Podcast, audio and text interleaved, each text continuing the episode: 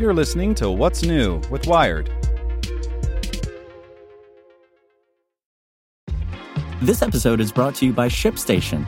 You know, some things take a lot of work, like sending little robots to far off distant planets. And just as that's challenging, so too is running a successful e commerce business, especially when there's so much to do. So I want to introduce you all to ShipStation. Now, I love using ShipStation because of its easy to use dashboard, which makes managing orders and printing labels a breeze and super smooth. Oh, and the customer service is just out of this world. It's exactly what you need to help grow your business. Sign up for your free 60-day trial at shipstation.com slash technews. That's shipstation.com slash technews. This podcast is supported by Tools and Weapons, the podcast hosted by Microsoft Vice Chair and President Brad Smith. Each episode features insight you won't find anywhere else from the center of the conversation surrounding emerging technologies like AI. Right now in the podcast, you can hear a special episode where Brad Smith lays out Microsoft's vision for a vibrant marketplace driving the new AI economy. To hear more, follow or subscribe to Tools and Weapons with Brad Smith wherever you get your podcasts. Here's today's spoken edition of Wired. Apple's done making airport routers, so try these instead. By Brian Barrett. Close observers of Apple's networking products, surely they exist, know that the company hasn't updated its airport line of Wi-Fi routers since 2013. That's so many iPhones ago. This week, the company made it official.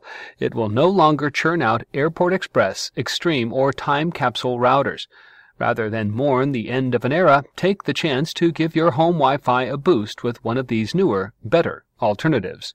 Even if the official end of the airport era was a long time coming, it's still a shame. Apple's routers may not have had as many features or as much horsepower as their peers, but you didn't have to think twice about them and they looked nice at a time when most other options caused near constant hassles and mostly resembled alien robot spiders. Time Capsule especially provided one-stop no-muss backup for people who didn't want to fiddle with external hard drives. Like so many Apple products, they were imperfect and expensive, but they were also reliable, and they did about as much as most people needed them to. The good news is that over the last few years, a new wave of so-called mesh network systems, which deploy multiple units throughout your home for can't-miss coverage, have caught up to Apple in design and far surpassed it in functionality and coverage. It's a complete enough walloping that Apple even sells a pricey Linksys mesh networking system in its retail stores, alongside the few Airport Expresses and Extremes that it hasn't yet cleared out of its warehouses. And really, it's been five years since Apple paid any attention to its routers. At this point, pretty much any decent model you pick up will be an improvement. If you want to know what basic features to look for, Apple now even provides a handy list. Support for the IEEE 802.11ac standard simultaneous dual band coverage, WPA2 encryption, and MIMO, MIMO, which stands for multiple input, multiple output, a performance booster when you connect multiple devices. The one thing you'll have a harder time replacing, time capsules backups. You should probably just get an external hard drive. Those features have come mostly standard in routers in the airport price range for years. What you really want is something with a little style, a lot of coverage, and an interface that doesn't leave you catatonic. Uh, something like one of these. Eero Second Generation Eero, E-E-R-O, places such a premium on design and usability that it feels like the mesh router Apple would have made if it had bothered. It comes as both a base station and a smaller plug-into-the-wall beacon. I think Airport Extreme and Express, although the beacons don't act as a standalone that blanket your home in robust Wi-Fi. If you have an apartment, you probably don't need a mesh network, although it couldn't hurt. It has a killer app as well, with features like letting you pause the internet throughout the house or even for individual devices. The downside? It'll cost you. A basic setup with one base station and one beacon costs $300. A four bedroom home probably needs another beacon, which gets you up to $400. But hey, if there's one thing airport fans are used to, it's paying top dollar for a router that looks as nice as it works. There is a buy it here link in the original article for each of these items. Netgear Orbi, O-R-B-I.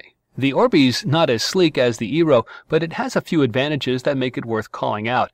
The setup couldn't be simpler. After you've hooked up the router to your modem, you just carry the satellite unit around your house and watch it glow blue. If it turns amber, you've gone too far for a solid connection. You also only need two Orbi units to cover an amount of space that other mesh networks suggest three for, and it has very little signal loss between the two thanks to some clever engineering. If you're someone who likes to get under the hood, Orbi also offers a more detailed feature set, including dynamic DNS. Depending on the size of your house, you can expect to pay anywhere from 200 to $330. Still not cheap, but a little less than Eero. AmpliFi HD, A-M-P-L-I-F-I. Here's where things start getting a little redundant. AmpliFi HD is a more attractive router than you might be used to, with great coverage, a useful app, and a full feature set. It's reasonably priced, too. You can get a single router unit for $125 and add satellites for $120 a pop. The killer feature, though, is the setup. If you buy the system with satellites, they come already paired, so there's no fussing to add a node at a time. It's also backed by a company called Ubiquiti, which may not be a household name, but has spent years providing large-scale Wi-Fi solutions for offices and convention centers. If they can handle a luxury resort, they can handle your bungalow. Netgear Nighthawk R6700. If you're not sold on the mesh life or just don't have that much space to cover, you can't really go wrong with Netgear's Nighthawk router lineup. At the high end is the R7000, which gets raves from sites like the Wirecutter, but we wanted to pick under $100 for the Airport Express faithful, which means we're going with the R6700 instead. It's just slightly less capable than the R7000 in a handful of ways, most of which you won't notice unless you're gaming or especially fastidious about Wi-Fi speeds. As a further endorsement, Wired market editor Brendan Nystedt recently bought one to replace his eight-year-old Apple time capsule.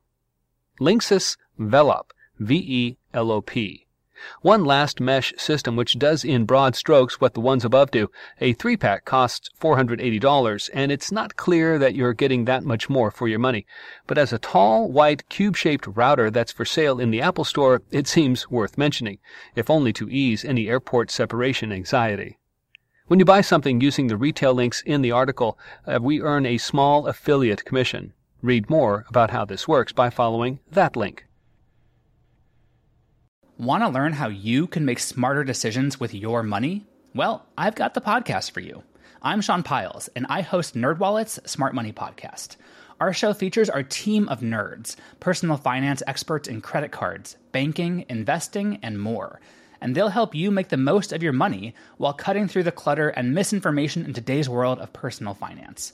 You'll get clarity on strategies to help you build your wealth, invest wisely, shop for financial products, and plan for major life events. Listen to NerdWallet's Smart Money Podcast wherever you get your podcasts.